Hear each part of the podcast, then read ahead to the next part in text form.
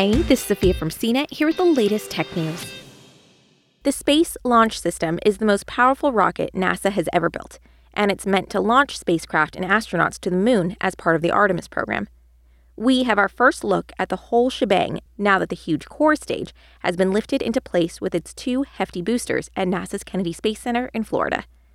While NASA is still aiming to take humans back to the moon, this particular space launch system is meant for Artemis 1, an uncrewed mission around the moon that could launch later this year.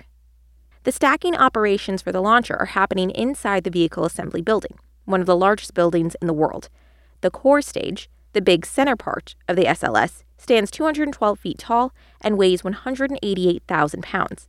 Just lifting it up and into place on top of the mobile launcher platform is an epic endeavor. On Friday, NASA tweeted a time lapse video of the process for lifting the core stage into a vertical position. The core stage and boosters are now on the mobile launcher platform, a large support structure that can be moved slowly out to the launch pad when it's ready for takeoff. We had previously watched the core stage roar to life in a major test of the rocket's four engines in March. After a successful test, NASA shipped the backbone of the SLS rocket from Mississippi to Florida to join its two boosters. Artemis 1 is meant to prove the design and safety of the Space Launch System and the Orion spacecraft before NASA sends humans into space with the hardware. It's a critical step for Artemis 2, which would send humans around the moon in 2022.